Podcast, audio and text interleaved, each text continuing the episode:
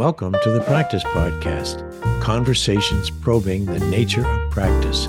I'm your host, Dave Fearon, co author with Peter Vale of the digital book on Practice as a Way of Being. Find it at mylibrary.world. Now to our show. Welcome to another conversation that I love having with my son Dave about social enaction writ large.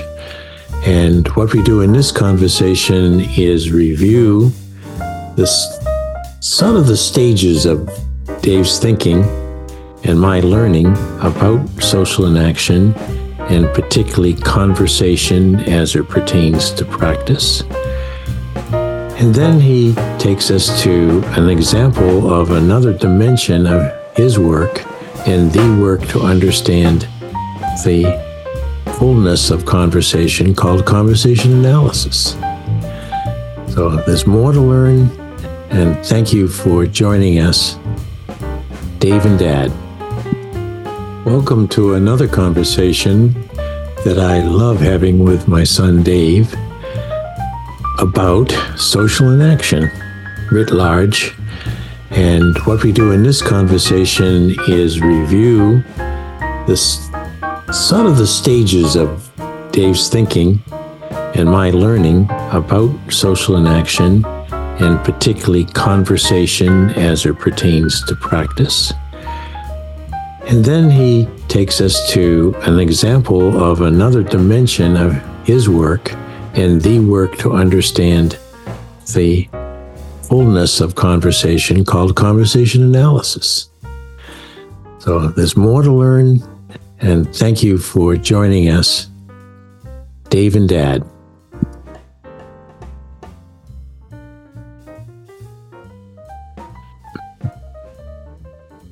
Well, I know that you people out there have been waiting and waiting for the day that I have a Dave and Dad up episode to add to the mix. And yes, today is the day that we'll, we'll create the episode, and then soon after it'll be available. Uh, Dave and I started talking about social enaction and looking within that to conversation and the connections to practice. In fact, we even looked at conversation as practice at one point. What we have done in recent time is looked at the uh, essentially the engine of practice, which is the brain and everything connected to it that constitutes a conscious human being. So looking at what works and what and why is a kind of a big open question for a whole bunch of researchers, but we're looking at it particularly in regard to how it creates a social effect with two or more people are communicating and it's forming or continually forming an organization. So welcome back, Dave. Thank you. And uh, it was a busy fall and I wanted to wait until I prepared a few things for our next podcast. And of course I didn't. So yeah, well, they chip off the old block. I have prepared for almost an hour. So, well, we'll we'll do another one for another half an hour. But uh, where would you like to pick up the thread? Well, I wanted to. Um, I, a lot of what I've been doing, building up through quite a few episodes now, as I look back was trying to take us from the early conversations where we were trying to define social enaction and, and the idea that conversation exists as something special, um, as it's almost its own domain or domain or, or, or world in which we as conscious beings reside and and mm-hmm get the world done. And it's something distinct about being a, a human being capable of using talk and interaction mm-hmm. that both distinguishes us from other animal species. But as we've gone through in recent episodes, I've kind of systematically building up that we aren't all that different from other animals in that there are some real core principles of what it is to be alive and yep. made up of countless living systems all stacked together yep. in such a way that being a human being capable of doing talk is an extension of complexity based on some very core principles that mm-hmm. in some episodes we've gone right back into into um, quantum theory, quantum theory and such, which yeah. We won't start there, but we, uh, we dabbled, or you dabbled, and I listened. uh, uh, you know, getting into the brain. So I might like do a quick, super quick tour through what leads us there, and then gonna dive back into um, a, a, real example of conversation um, that I think we looked at in more than one spot. I'm seeing episode 150, I think, is where we really went through it. With Deanna? Was that the one? That, this is actually one from back from my um, dissertation. Um, oh, yeah. At uh, meeting notes. Yeah. Uh, or, or, or, not meeting notes, but a the beginning of a of a business meeting mm-hmm. in which um, um, group of people are putting items on a, a meeting agenda. And we'll look at that, pulling in um, just a couple of both some core, uh, a core way of analyzing um, conversation that, that I studied um, in, in grad, uh, graduate school called conversation analysis, and maybe dipping in a little bit into another aspect I study social bond analysis, although I think I won't get too much into that, but kind of put you know, stack everything up that goes into what makes this little moment of time work. Yep. Um, in the context of what we've been talking about so far. Mm-hmm.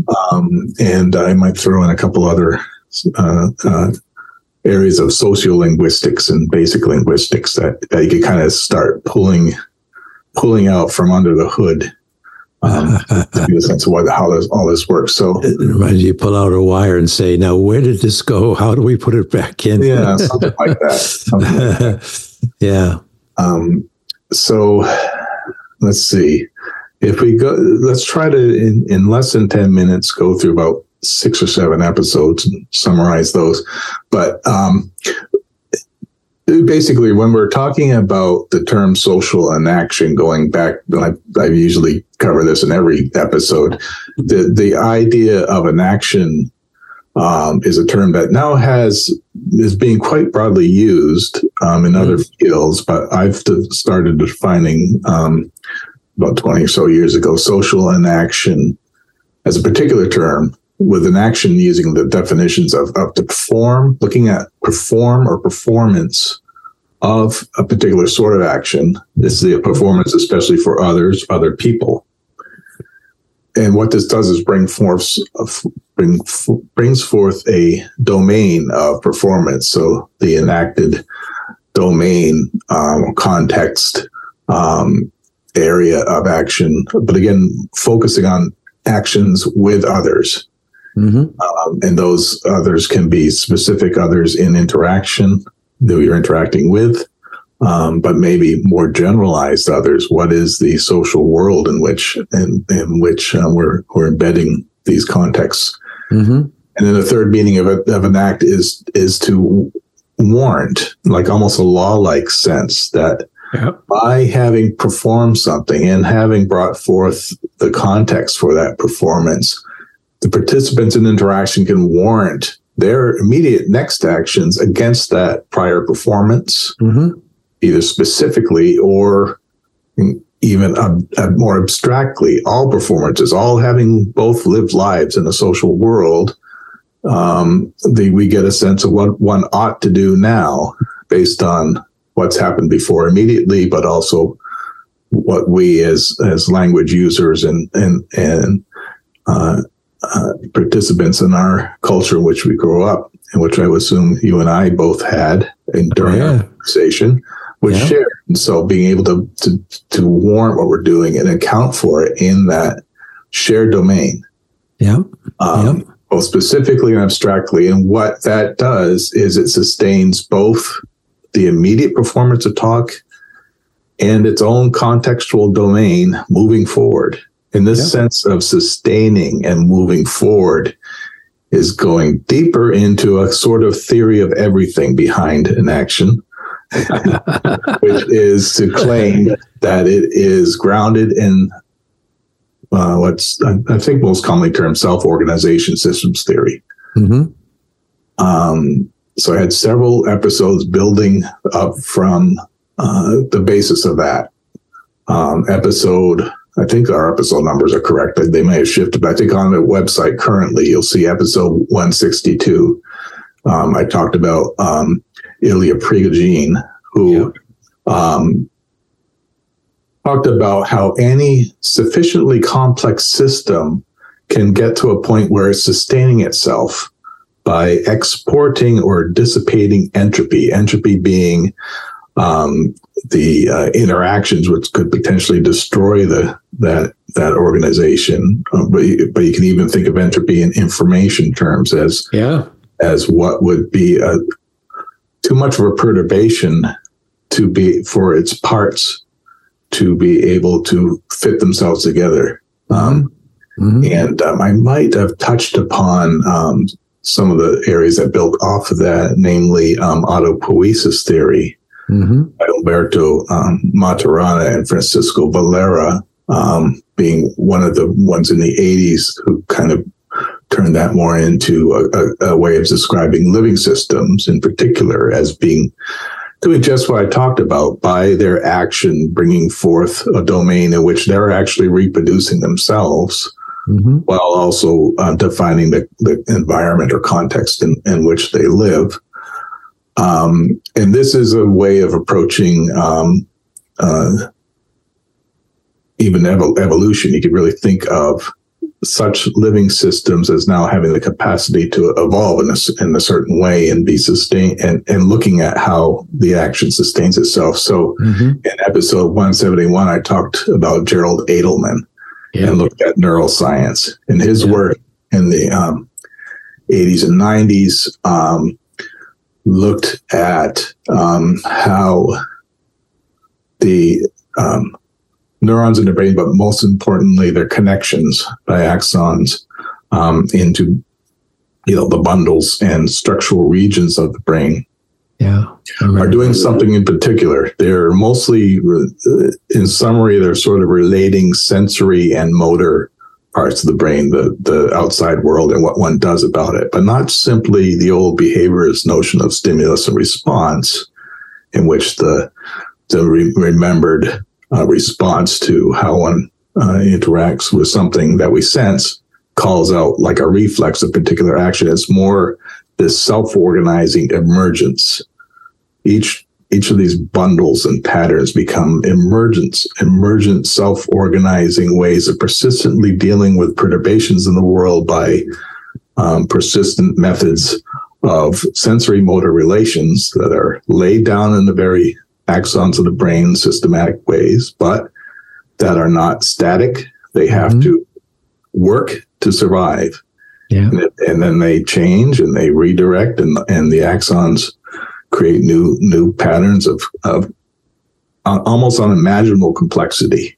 Quadrillions of different yeah. connections, but but what it does is it gives you still somehow brains that, if you open them up, are largely organized in similar ways among people, but in the details are utterly unique. But yeah, the the main thing is this this dynamics, and I talked in episode 191 about Mark Solms, um, who, who wrote a mm-hmm. terrific book on the basis of conscious consciousness and conscious awareness, um, having to do largely with something very particular about what goes on in the brainstem in which there is a essential coordination of feelings, um, which are you know, kind of the raw, rawest form of what becomes more complex emotions, always being at the basis of bringing together the um, sensory motor relationships and the learned with the novel in a way that brings forth the actual experience and feeling of what it is to be aware of this thing in the world. Um, and in terms of, uh, I kind of go back to this autopoiesis theory. One of the problems, which I won't get into, the philosophical problem of mind, is that where's the observer? Where's the observer come from? How what is it to be conscious? Kind of the hard problem of consciousness. What yeah. is it to experience the color red or to to know that I am I and not someone else? Um, yeah. You know, the Descartesian dilemma. So this really gives some concrete ways of explaining, if you tie it to all this self organizing systems dynamics, how the observer is kind of fully explained as emergent from these very acts because you've right. accounted for a lot of the parts. Right. You're not leaving something out necessarily where you have to add something magic to make um, the conscious sauce in what is otherwise a bunch of neurons firing.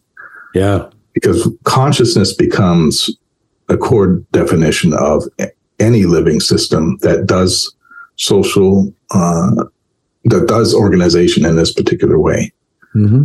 And I got into um, episode 194. I talked about Carl Friston, which, which, um, from which uh, um, Solms drew heavily in his book. Um, Carl Friston kind of um, consolidated a lot of um, the early work on self-organization, including Prigogine and others, and talked about the free energy principle, which is a way of this talk, doing what we talked about um, um, in terms of information theory, in which we can think of information not just as like you know computer sense or words that have a meaning and if i understand them i'll understand the meaning more like this this idea of flow um, mm-hmm. and the ongoing achievement of a self-organizing system so if and, and a key part of that is is in this kind of the sensory motor relationship there is one of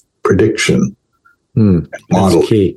Yes so that a successful self organizing system is able to be organized in such a way that, in effect, it is a modeling a domain of the world that allows a prediction of what ought to happen next based on not just a memory, but really, in a sense, it's its own organization in which all its parts are only there because they have worked before, but in this recurring pattern, there's also always necessarily an opposition of being ready for adapting to something new because the world is always going to be throwing per- perturbations at you. So that's right. So uh, this and this notion of free energy is a way of defining um, the. I guess you could use it to define the information potential of of of a living system at the moment in which the more free energy there is, the more surprise there is in the world, the more you know, things that weren't predicted are there. I think we got a few of those going on. yeah, that's how he defines free free energy, um, and and the idea is to reduce free energy, um, which what Prigogine would call um, um dissipating uh, excess entropy, um, in order to uh, adapt to the world. And um, one of the key concepts there, which I wish I had known known 20 years ago when I was working on this was was the Markov blanket. Yeah, it's a way of describing a systems dynamics that um, solves a lot of problems with um, more simple ways of describing systems. Um, that that's a, I, I don't know. In summary, it's it's it's a it. If you have a very simple kind of circular system in which all the parts are doing are, are related in such a way that they're acting towards the world. There's it's hard to get this sense of well how do you both have this core set of relationships and also something that acts like an observer um, and is somehow dis, uh, dis, uh, dis, different than the causal relations um, direct causal relations in which it is in the world. And this this idea of markov blanket gives is is where you have this surface which is called the parent. And it is made up with, of core components called children. And as long as those core components successfully interact, then the kind of the, the parent surface as a whole, plus its children, are sustained. Um, and that's a very broad way of saying it, but but basically you can then start looking at um, interactions among Markov blankets and such, where two Markov blankets, let's call them two people in interaction, are um, acting as observers of each other and and the kind of the the distortions of each each other's surfaces, while underneath that blanket are core things of which we are not aware, busily yeah. sustaining what they do. Yeah. To, keep everything going and adjust to changes and and and and make predictions and, and keep those sensory motor relations going.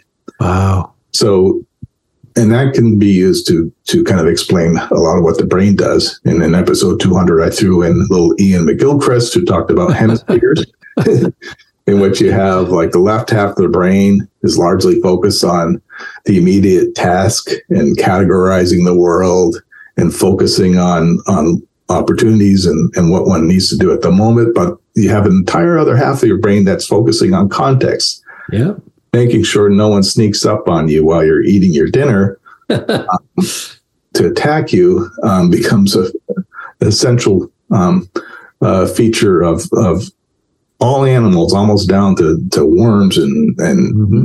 and and amoeba almost, but mm-hmm. but in the brain, it it kind of um, it gives you a constant literal interaction. We can almost think of them as mutual observers of each other mm-hmm.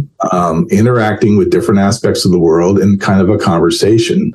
Um, mm-hmm. And if when if and when such that corpus callosum that connects the the two hemispheres is is cut um, either deliberately or, or by stroke or something, you, you end up with two cells and two very different cells doing very different things. I remember that. That was yeah, so fascinating. Yeah, so that's that's kind of a a side note, but it kind of gives a sense of of this layering of stacks of complexity that gets us to where we are when we look at you know what's underneath the hood of, of talk and interaction and so in social enaction and then in in leading up to where we are now in episode 224 i started talking about george herbert mead and the social act. Yeah we came back to george. Yeah which is 100 years ago. He did work on uh, nicely articulating what I, I like to think of is as um, a way of looking at action as precisely this um, self-organizing social enaction and also one i think we could kind of focus on the conscious experience. Yeah. The act as the enacting the conscious experience of of addressing the world not as stimulus and response but as something that becomes begins with impulse which is in always emotions, always feeling that that Solms would say literally is a spark of consciousness at any at any second, which builds into perception um, and manipulation. Both perception becomes the the predictive um, approach to the world, which he says is calls meaning, mm-hmm. meaning of objects in the world, which is active distinction, but always one in which there is manipulation, how one would act towards that object, giving you sensory motor relationships. That leading to a consummate, consummation, which is kind of an evaluative stage of the act. If it makes it to the end, you know, you get you grab your apple, you eat it. Yeah. And there's an evaluation of how well it went, and that kind of feeds into into the predictive modeling of the next action. Yeah, that's basic to all animals. But then in the last time we talked, episode 231, I took it to where Mead does the next level. What is a social act? Uh, he pointed out there's something very special about the calls of animals, animals that engage in social interaction with each other, herds, um, two dogs meeting each other. One growls. Mm-hmm. The other, on the basis of that growl, knows wags the tail. What might happen afterwards? There might be an attack. Mm-hmm. Um, there might be things that you can do, having anticipated that, to you know wag the tail to, to indicate that you're friendly. You're not going to attack back, perhaps. Mm-hmm. Um, instead, you of course sniff the butt.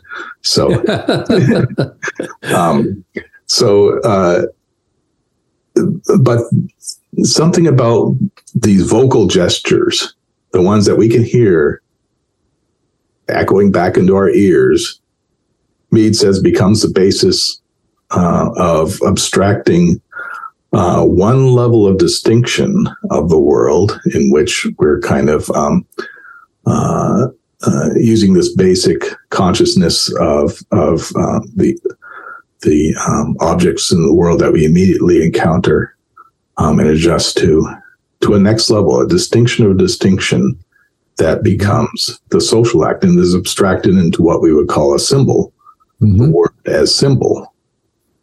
But everything we talked about, we talked about this a lot the last time, it's not symbol as um, the something that is now the container of instructions of actions, mm-hmm. but rather the symbol, the abstracted language symbol, is something that is could itself be thought of as living systems, yeah. living systems interacting with each other, put together into words, put together into conversation, mm-hmm. um, in which they're they are both um, very persistent among a culture, so that we can keep using words that that live for um, thousands of years, mm-hmm. but also want words that drift in their meaning and and kind of new words, novelty that can also pertain to novelty within the situation itself. Um, mm-hmm. And so so. And then I kind of threw in a bit on on the social self, the I being this first level experience, and then the me being this social object. Mm-hmm. Uh, that we can talk about and experience um, mm-hmm. with specific others who we might be interacting with and generalized others who are the expression of, of all of social culture and history in which we mm-hmm. which we live. So that might have been more than 10 minutes, but no, it wasn't too much more. And it was a wonderful synthesis, which uh, I might take this segment out and, and put it up there as an intro to the whole system of of your thoughts. Uh, I I have to tell you before we move on that if I were looking at this strictly as your practice, one of your practices, how you have the sense of where I started, what worked out, and where I am now, that that sort of a, a lineage of memorable parts of otherwise your interest in, in social enaction it's a pretty good s- example of what it takes to sustain an interest this long from way back to your doctoral days to this moment. Uh, and I've, in the, the, familiarity that I now have with the people and of thought leaders you've brought in and your own thoughts, it, it constitutes at this point a story of uh, of you as a person who thinks you haven't all the time in the world to do it. But when you're thinking about social enaction, it triggers out all of these these memories, and yet it is being put out here in this moment with a purpose, which is to inform and and educate. So, but. The, yeah, but the what I found exciting about where we started um, probably over two years ago with our mm-hmm. conversations and now having gotten back into it, having having let it um, go fallow for ten or more years, mm-hmm. while I was trying to actually get a career going. Um, oh yeah, is that where back then it was I was trying to put something together from disparate parts that I've been talking about that were all new and and and haven't really come together. Now I think they have, and now it's like you know this is now a, a big core of neuroscience is, is based on self-organization, free energy principle, right. and all of that, and and and bring back biology um, and all those parts. And there's, there's a, there's, a, lot of popularity, even on YouTube. You can it's like essentially YouTube stars. who are researchers and philosophers doing doing this work, and I, I've talked about some of them, and I'll, yeah. I'll continue doing yeah. more shows on them, like Iain McGilchrist, for example. But mm-hmm um, what's interesting, and I still haven't found it, is that I haven't found anyone looking at conversation in the way that I learned with conversation analysis and some of these social linguistic uh, approaches to then bringing it to to the to this. I'm going to talk about uh, one person who happened to be at UC Santa Barbara when I was as a professor, um, who who lo and behold was in the same direction, um, and I didn't know it at the time. Um, but but um, but yeah, it was all there. But but it's I think it's only now that's starting to all come together, almost as a new, uh, maybe something new. And and um, well, I'll get into more of that later. There's been arguments that where we were in a in the world of postmodernism, this is now metamodernism, and this perspective is part of it and it's now metamodernism. Wow. Yes, and is defining our new age. But well, I'll get into all that later. Um, so, all right. So, in our remaining time, let's jump back then into some actual conversation analysis. And I'll okay. talk a little bit, just a little bit more into what conversation analysis is, but then how to, to, how to rip it into this new, um, new, uh, domain of self organization and social enaction. Um, all right, let me and and if we put this on YouTube, um, we'll we will um, show on screen. Um, okay, let me let me play this. This is people's uh, uh, at at a uh, firm having a standard business meeting where they're coming uh, kind of their weekly standing meeting where they're coming up with the agenda for their meeting. Um, and I will play this. And if we don't hear it, we will. There'll be a, uh, an edited pause where we figure it out. Okay. so, anything you guys want to add, or backup tapes in the microwave? Backup tapes and the microwave. okay. put it and then again.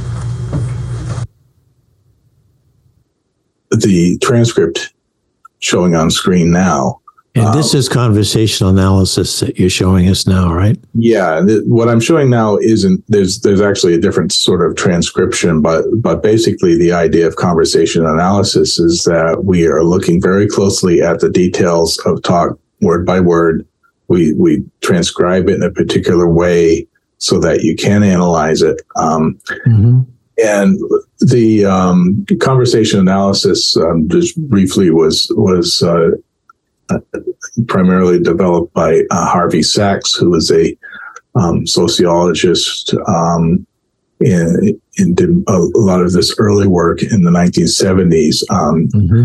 At UCLA, he was a student of um, um, Harold Garfinkel uh, and ethnomethodology, um, which I won't get into, but but there was another kind of a sociolinguistic um, approach to sociology that um, Harvey Sacks um, uh, focused in on the real dynamics of conversation, how how it is put together in a way that the, some of the persistent features of or of of um, talk in interaction are systematic in a way that makes him at the time think of of how um, this is something like uh, other persistent things in biology or neuroscience where, yeah. where because the, the way that two people are are interacting has these um, uh, persistent organized components that become constraints on what each other do and by virtue of the, those constraints um, one gets the emergent patterning of some very key things that make conversation work. Mm-hmm. Uh, and uh, and a lot of conversation analysis is looking at some of the core parts and then expanding upon them and coming up with lots more aspects and types of these persistent patterns.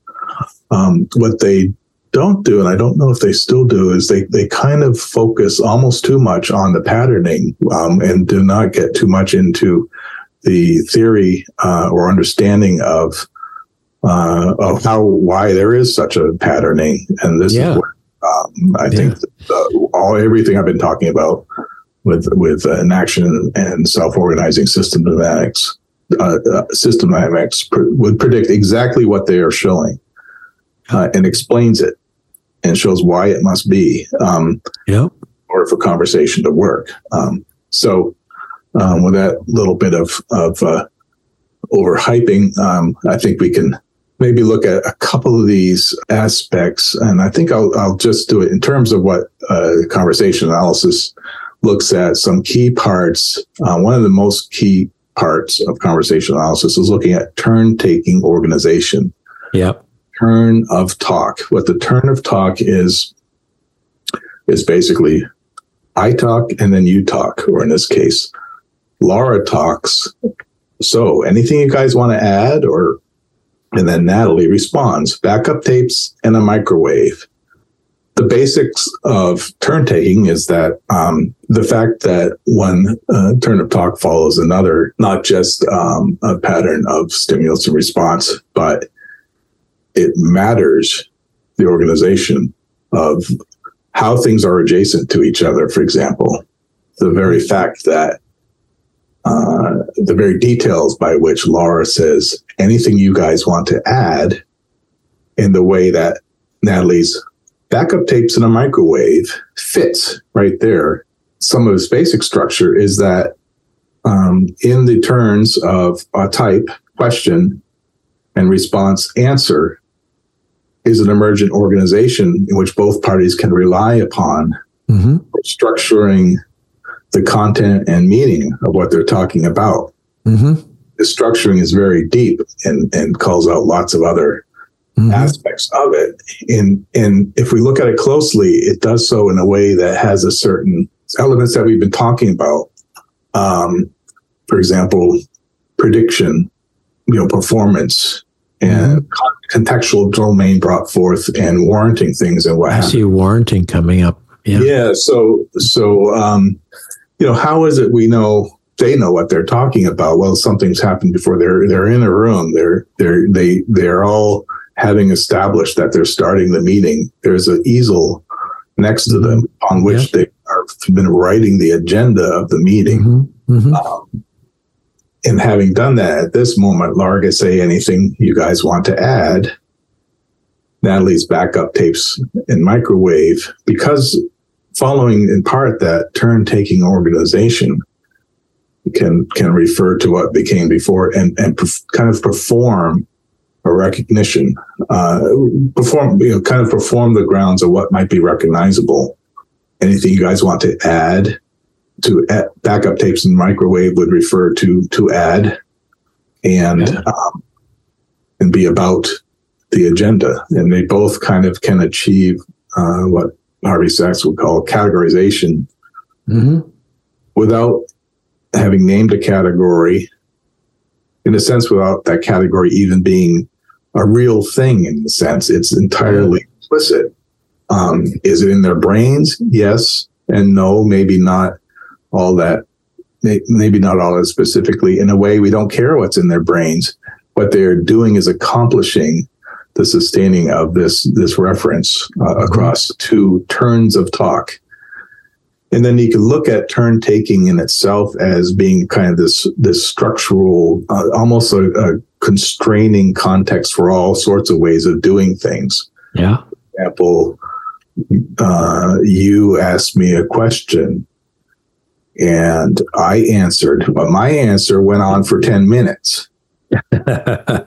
It was contained of many Didn't allow another turn to take place. yeah. So, so what you did is we we in a, in a sort of uh, unspoken agreement allowed our turn taking to go from from conversational turn taking to narrative or story.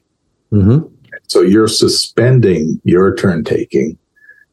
And if you look very closely at how turn taking is managed and, and where it occurs and how it's suspended, you can almost look at turn taking uh, units having their own Mm-hmm. you know, treatment, the very close use of pause, of intonation, or what's called prosody, the Mm-hmm. uh, period, the question, uh, um, the tone of voice, all of which is is uh, meaningful at this or, or operative at this level of both organizing, sustaining the turn taking organization of talk for that moment, but also providing this ongoing structure of sorts by which everything about talk can take place. And think of this everything that we're conscious about consciously aware of about talk. None of this structuring of these details matter, nor can we even think about it while we're doing it because we're Oh, tripping over ourselves while we're trying to pay too much attention to how, how we walk. It's all in the background. And so, so turn taking is just one of them, one of these, um, some, some other things that they, um, in addition to turn taking and narratives, they look, there's a lot of work on conversational repair. We can kind of look at repair. Um, sorry, I'm kind of recycling very old slides that, that, that uh, talk about if anyone looks at the YouTube, they talk about um, some of these core concepts of performance and then bringing forth the domain of relevance. The uh, repair is is a way of adjusting to perturbations in talk by doing something with one's words that show the other that there was something unexpected, unpredicted, yeah. And showing that I am doing something about it, or that one that you should do something about it, or that um, maybe we're collectively doing something about it. Something that's bringing back, for example, a repair of the turn taking. Uh, you've overlapped my speech. You didn't just say, huh, but you start talking over me. Well, we, we do something with our talk to, to kind of get us back to that turn taking exchange. Hmm. Or here with, um, Natalie says, uh, backup tapes in the microwave. And Laura says, backup tapes in the microwave? Um, in a way, is that a call for a certain sort of repair? Is Laura asking Natalie to repair something that came before in a particular way? Backup tapes in the microwave. We don't really know what it what it is. Problem do they figure out what it is? Backup tape. Natalie says backup tapes in the microwave. Laura says backup tapes in the microwave. Natalie says, mm-hmm the hmm comes in kind of a third section of uh, three three you know three st- steps in this turn of talk in which um, Natalie's statement is followed up by a question. Mm hmm is supposed to be the answer in the of the question in the next turn of talk. What's it doing? It's kind of resolving a certain thing, perhaps that Laura brought up. Why was backup tapes in a microwave a question? Was it about what does she mean? Backup tapes in the microwave?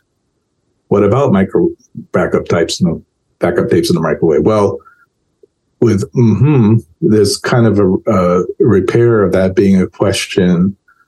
The question being a simple confirmation of what she said. She didn't really treat it as though Laura had no idea what she meant at all but that maybe this is a repair of a mishearing or something like that or a confirmation that these are two items and and what's the overall context? That these two things are talking about will be on the meeting agenda. Or Um, not, you know. or not yeah, Yeah, you don't know.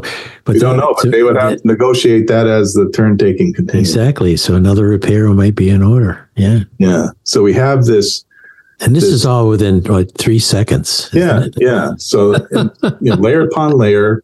Um, Wow. So there's this repair, and there's and again there's this this categorizing where the agenda has never been mentioned, and yet it's clearly a relevant constraint for the context in which they're doing. They're they're which they're organizing their interaction.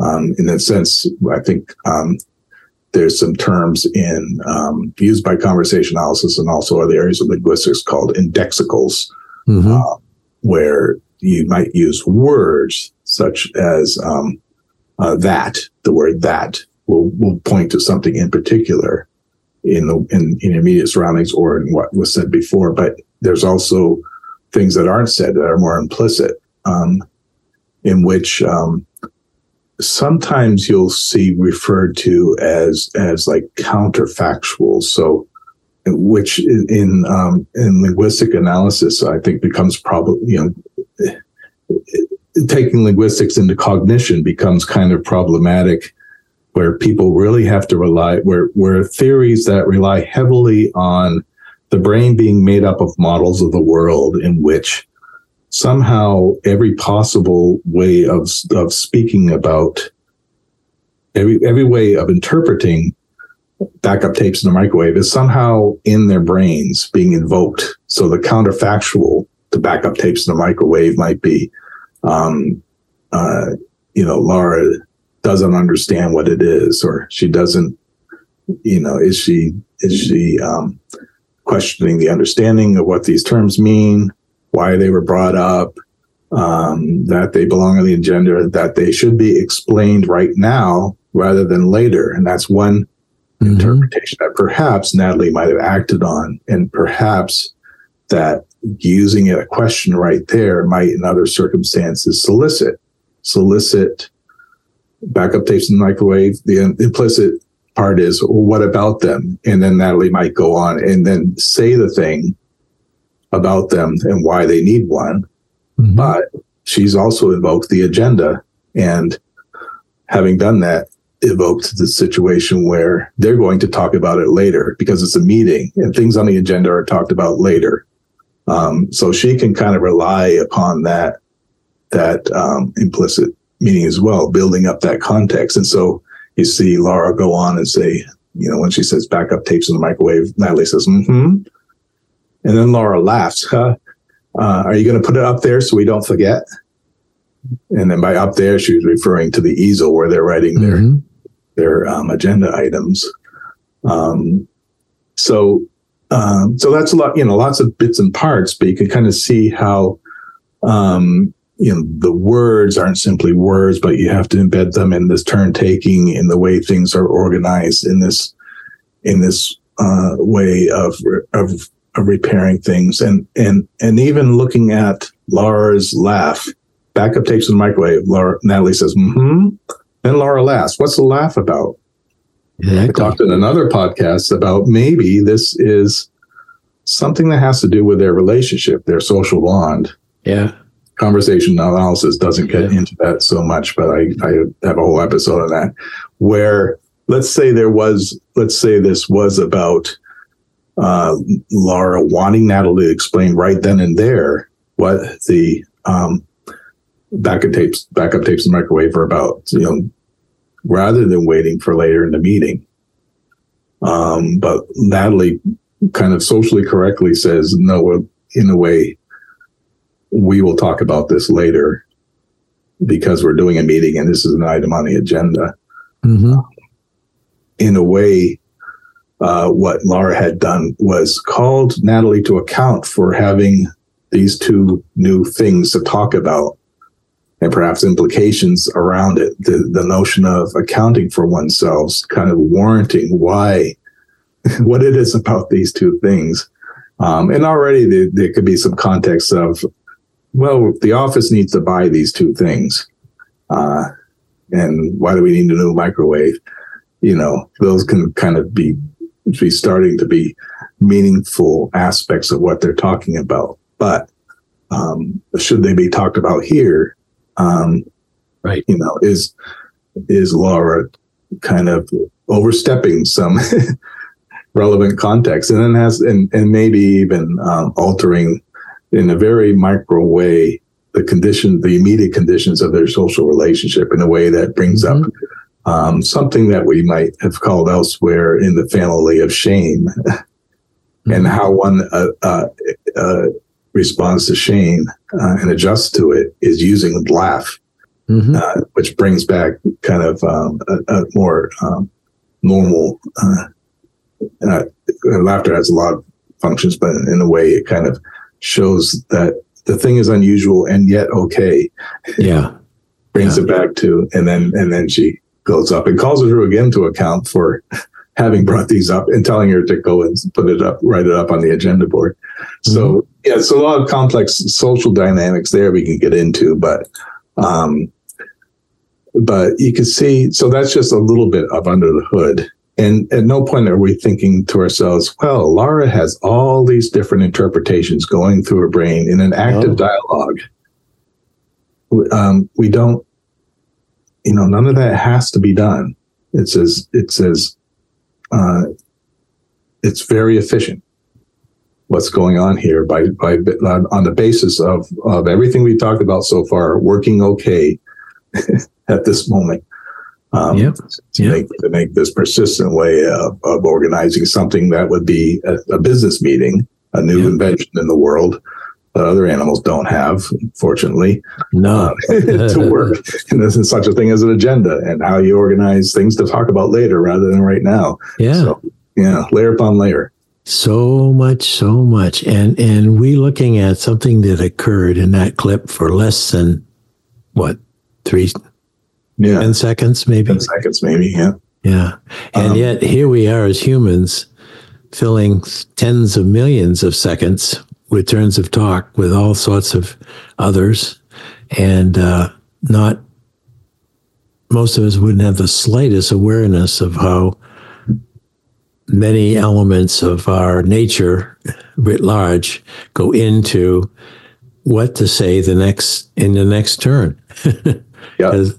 Laura could have said, that's too minor an issue. Look at these agenda items. They're all major strategy strategic questions for the company. And you want to put this nitpicking uh, backup tapes and microphones on that agenda? You know, I mean, it, could change within seconds to something Yeah. very difficult. It could be upsetting to Natalie. And then Yeah. you know, Natalie would say, "Well, I thought you wanted to hear blah blah blah." So Yeah, yeah, a lot of things. all that has to be done. All of that has to be accomplished, and and maybe all that issue also comes later in the meeting rather Yeah. than now. You know, because Yeah. otherwise it disrupts what the meeting is. What is Yeah. the meeting? If it would be immediately launched into the guts of what's the, what's the key key thing, or do we actually wait wait for later? Yeah. So, um, uh, Good stuff, our- Dave. yeah. In our, uh, I'm sure we're over time, but um, Well, I'd like to just talk about one more thing. Uh, okay. Because I mentioned him uh, uh, earlier.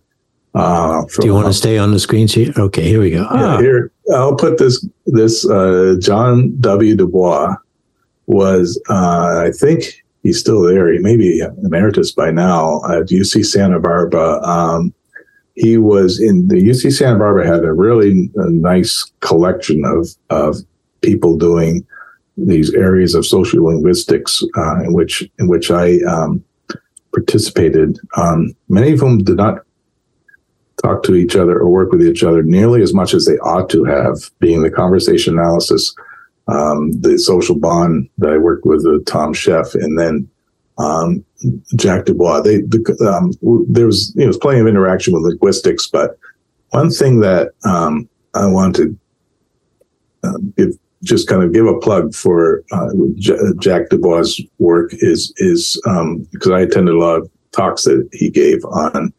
I didn't end up, end up working with him. I should have had him on my dissertation committee, but his work on um, what he called uh, dialogic syntax hmm.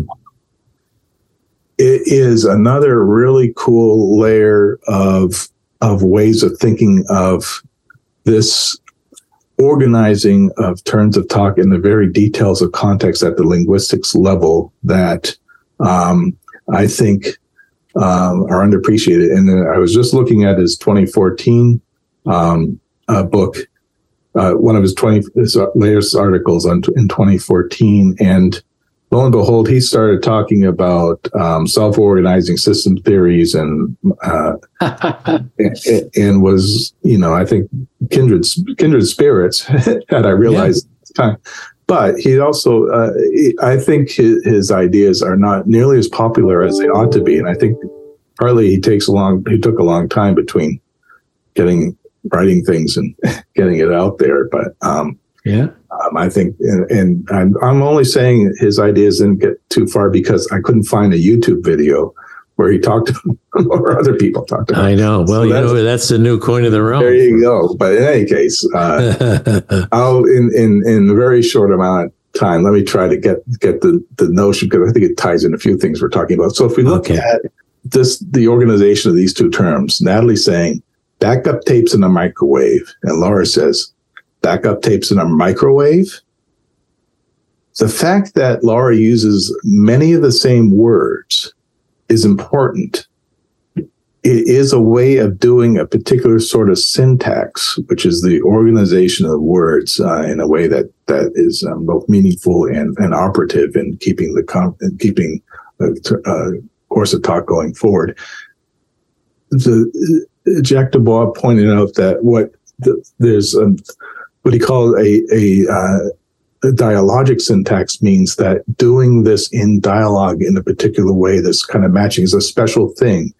It doesn't happen all the time, but when it does, it is almost as though uh it's a little self-organizing system that um, is sustaining um, a shared meaning in a particular way.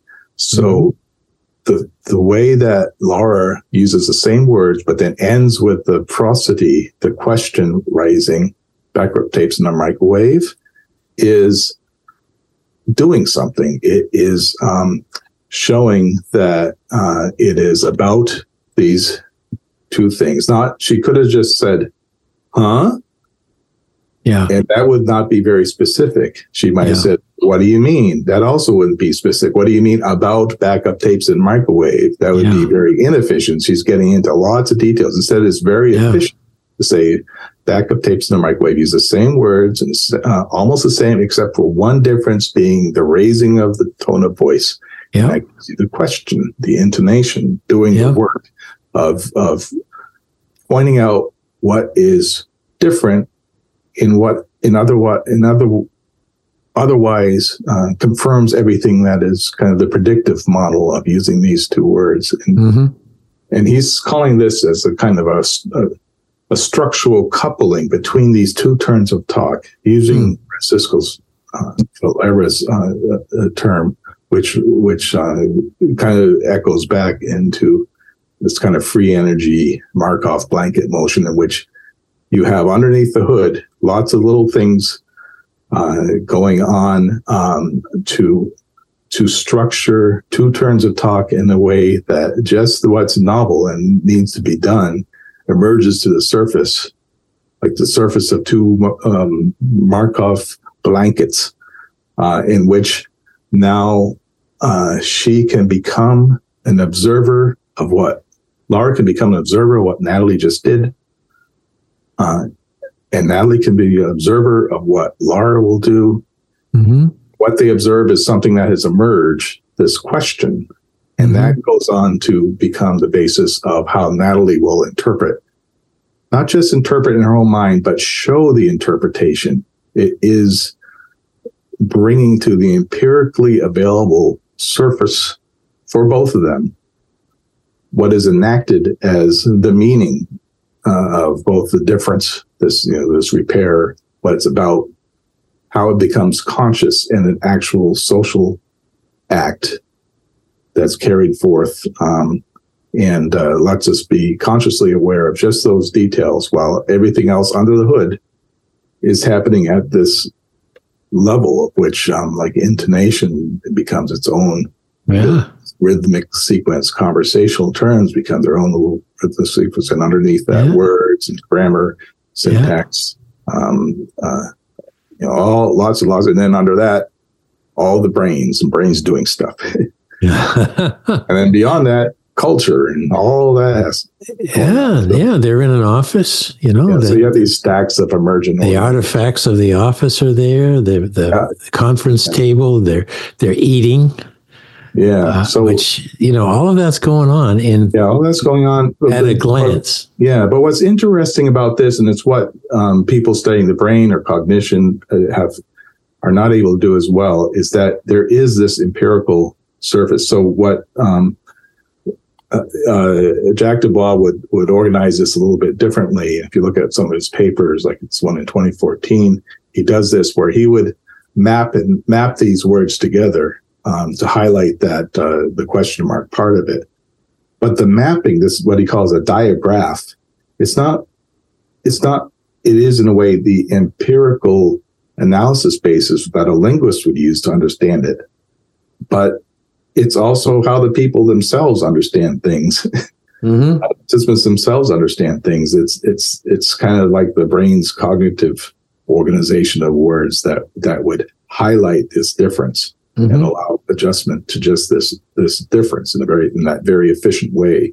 And again, it's the way that reduces the free energy of the situation rather than the question mark leading to chaos. Yeah. It just can focus down on the one thing that's different, reducing the entropy of the moment and keeping Yeah. the conversation going. um, in a way that everyone could still know what's going on. So this is Wow. understanding how it happens. Wow. It's not abstract. It's it's, It's, it. I think that I'll, I'll reinforce that point as we're, as we're coming to a close. Uh, it's it's there. It's fact. It happened, documented, and then you could look at it, you know, every which way. You can make a lot of suppositions or conjectures about it, but really, the purist would say, let's just go back to the string of words and the other string of words and look how they match or, or don't. But your work, you want to take it further than that. But there's a lot of people very happy to make sure that, that, that the factual aspect or the empirical aspect of whatever they're presenting is is clear. And it took you quite a bit of time to transcribe those and code them and all the rest. But the result is you know a whole lot more than a lot of people do about what we're doing right now, yeah. talking. I'd love to be funded to spend more of my time figuring out some of I'm the going. I'm going out to the, hmm. the the grant sources immediately. No, I'm serious. It would be lovely if you could spend more time on this, but we have done a lot, as you re- recounted in the beginning of this conversation, and we'll do more. yeah, there's lots of more areas we could take it into. I've been reading a couple other people who could be and watching their YouTubes about uh, what we could kind of call Yeah. other pillars of the emerging uh, enaction point of view. Yeah, Um, one is uh, John Vervaeke, who's um, uh, I forget his title. I believe he's a kind of a cognitive science, but also maybe in the philosophy department. I don't know in, in Toronto, University of Toronto. Yes, terrific stuff on on uh, uh, kind of taking it more into social sociology uh, areas, but tying together a lot. Um, uh, and then another person I I um, read recently who who uh, um, who has taken this kind of enaction emergent uh, model and proposed that perhaps it could be a thought of as a type of um, religion no. uh, of a very particular sort. Uh, and his name, and I, uh, shoot, I'm trying to get it in front of me, is um, his name is Brendan Graham Dempsey. There you Um, go. Very interesting guy uh, who, who uh, his book Emergentism I, I finished recently, and he's done a he's a young guy and done the remarkable thing of summarizing just about everything I've talked about except for language in our podcast into a beautiful single book. Um, and uh, so we'll we might do an episode on him too. All right, Dave. Well, thank you again. I look forward to our next episode. In the meantime, I've got a lot of thinking to do. You got my head spinning again, as usual, but thank you.